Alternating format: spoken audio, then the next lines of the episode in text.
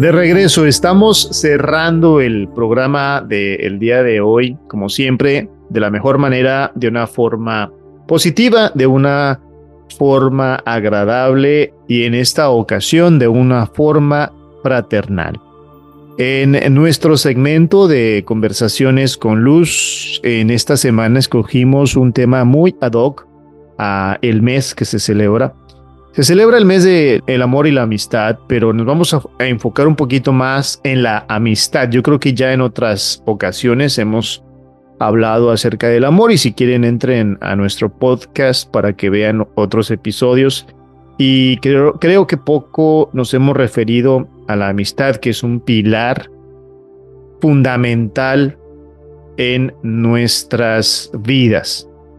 Me acompaña ya como siempre nuestra queridísima coach de vida, escritora, un ser lleno de luz, Luz Mary Montes, autora de la novela 16 años para renacer. Para hablar acerca de esto, ¿cómo estás, Luz? Muy buenas tardes, Abraham. Buenas tardes para todos los oyentes. Es un placer estar aquí esta tarde de hoy y hablar sobre ese tema tan relevante en nuestra sociedad actual como es la fraternidad.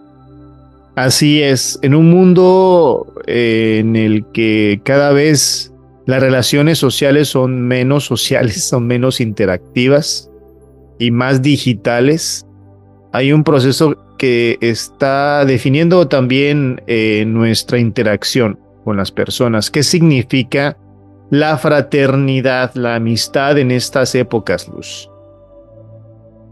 La fraternidad se refiere al sentido de hermandad y solidaridad entre las personas, independientemente de las diferencias que tengan. En un mundo cada vez más globalizado, más diverso, es crucial cultivar la fraternidad para promover la paz, para promover la cooperación entre individuos y comunidades. ¿Qué nos recuerda la fraternidad? Nos recuerda nuestra interconexión como seres humanos y nos ayuda a superar divisiones y conflictos. ¿Cómo podemos fomentar también esta fraternidad? Hacer este sentimiento más fuerte y más sincero también porque creo que este punto es importante ya que ahora las, las amistades pues son, son como desechables diríamos, ¿no? Así como que no tenemos ese sentido en algunas ocasiones, no quiero generalizar obviamente, pero cómo podemos fortalecer también esas relaciones fraternales sinceras? Es muy buena la pregunta porque siempre debemos actuar. Y hay muchas formas de promover la fraternidad en nuestra vida diaria. Desde pequeños actos de amabilidad, desde la compasión, hasta participar en actividades comunitarias, promover el diálogo intercultural todo gesto, cualquier acción cuenta. Es importante recordar que la fraternidad comienza con nosotros mismos y nuestras relaciones con los demás. Por ejemplo, en nuestra casa podemos practicar la escucha activa, mostrar empatía hacia los demás, buscar oportunidades para colaborar y ayudar a quienes nos rodean cómo también la, amistad, esta fraternidad puede influir en nuestra vida cotidiana, en esa experiencia que tenemos de estar en este planeta, en nuestra misma percepción de la palabra, la amistad, ¿no? Del concepto. La amistad tiene un significado muy hermoso. Es una manifestación concreta de la fraternidad en nuestras vidas. A través de la amistad experimentamos el apoyo mutuo, la empatía, el compañerismo, lo que nos ayuda a sentirnos conectados y valorados. Y es así como las amistades fuertes y saludables pueden servir como modelos de fraternidad y promover un sentido de pertenencia y comunidad en nuestra sociedad. Además, las amistades verdaderas pueden enriquecer nuestras vidas al proporcionar un espacio seguro para compartir nuestras experiencias, nuestras alegrías e inclusive nuestros desafíos. lo que fortalece nuestros lazos de fraternidad con los demás.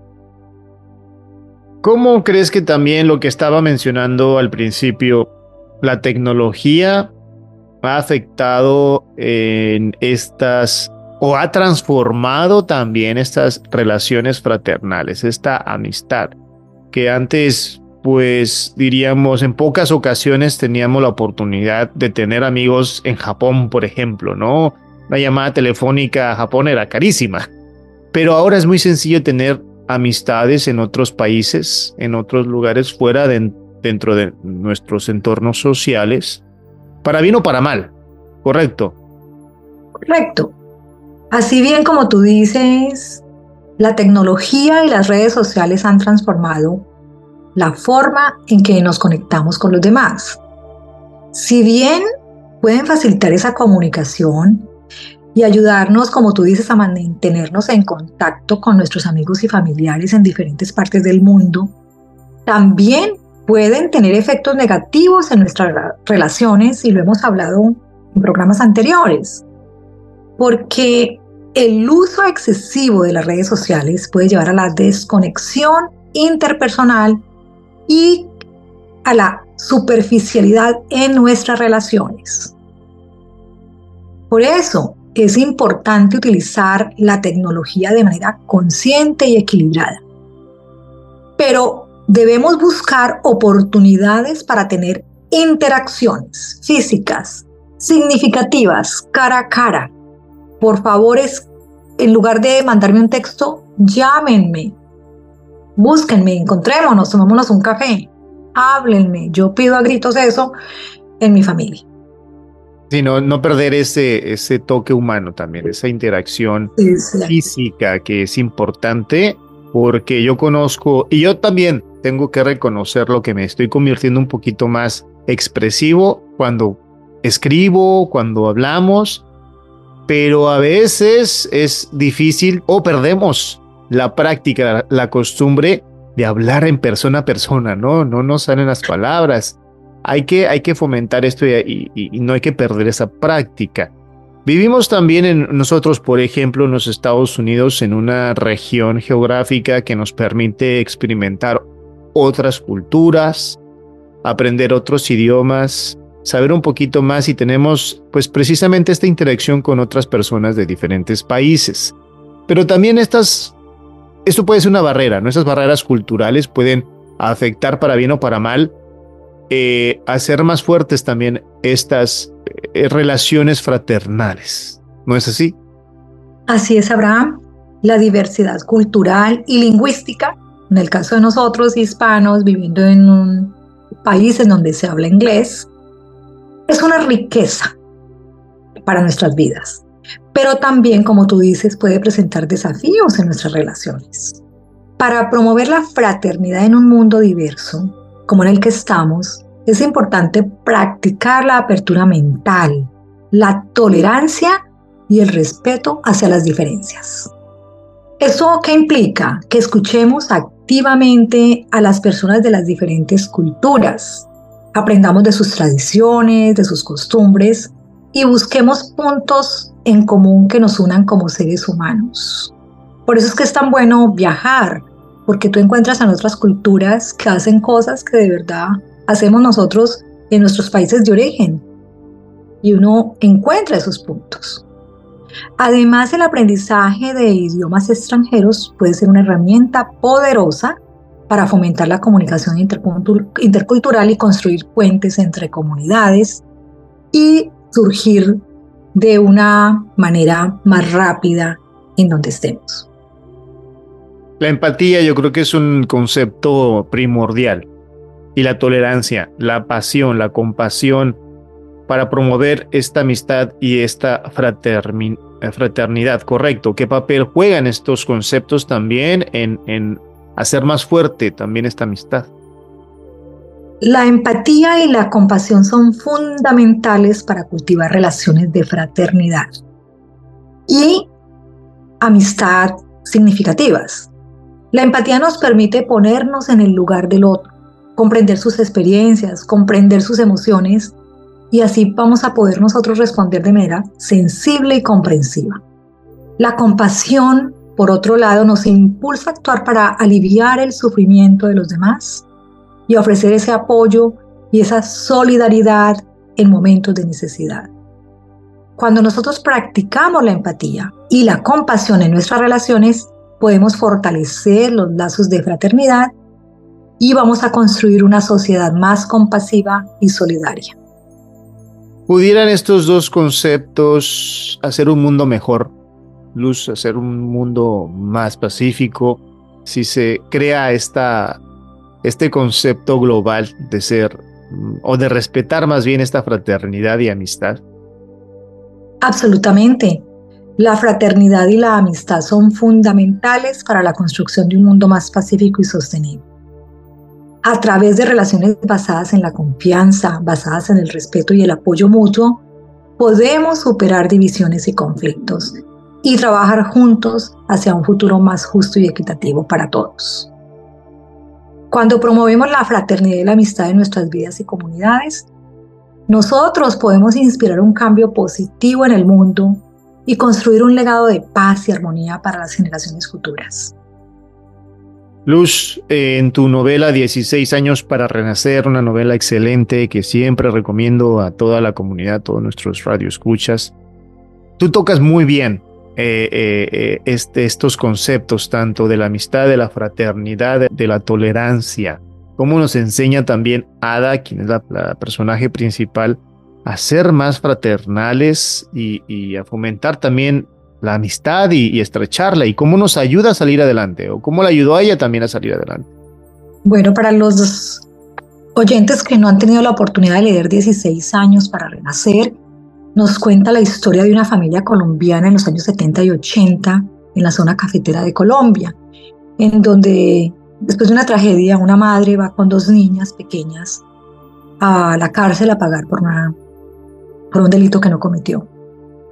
Y uno de los ejemplos de práctica de fraternidad y amistad que nos muestra Ada, la, una de las protagonistas, es que ella encuentra una, una amistad muy, muy, muy importante para ella en el colegio de las monjitas, y es María del Mar.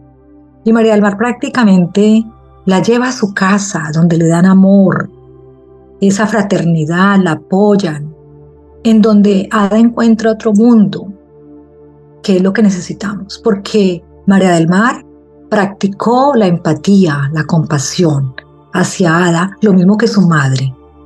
Entonces, Ada solo se llenó de gratitud en toda su vida hacia esta persona tan maravillosa que, que fue como una salvadora en su vida. Bueno, eh, antes de que nos digas cómo encontrar la novela, mándanos para el fin de semana con este consejito para estrechar esas relaciones, para des, eh, eh, destrabar tal vez esa, esa, esa relación que tenemos ah, olvidada un poquito, desoxidar tal vez esos sentimientos, o simplemente para mantener ese canal abierto de comunicación con nuestras amistades, con nuestros seres fraternales aquí en, este, en esta tierra.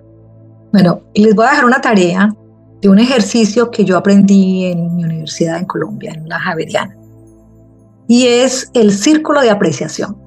Y es tan fácil de aplicar y de hacer este ejercicio. Y es que designen una fecha y una hora para una actividad física donde se van a encontrar. Pueden ser amigos y familiares. Y en, esa, en ese momento, cada miembro de ese círculo va a hablar de cada uno de los integrantes y va a decir algo positivo. Una persona pasa al centro y todos empiezan a decir algo positivo de esa persona. Y ese va a ser el círculo de apreciación y la verdad es que se llena uno de una vibración tan positiva, uno siente un amor tan grande, eh, se siente en comunidad, se siente apreciado. Hagan ese ejercicio de verdad que les, les va a hacer mucho bien a todos. También reconocer, ¿no? Reconocer eh, esas cualidades en nuestras amistades da esa fortaleza también. Qué lindo. Eh, practiquémoslo este fin de semana. ¿Cómo podemos saber más de ti, Luz, de 16 años para renacer?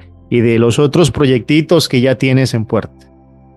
Bueno, estamos en el libro 16 años para renacer, está en español y portugués en Amazon.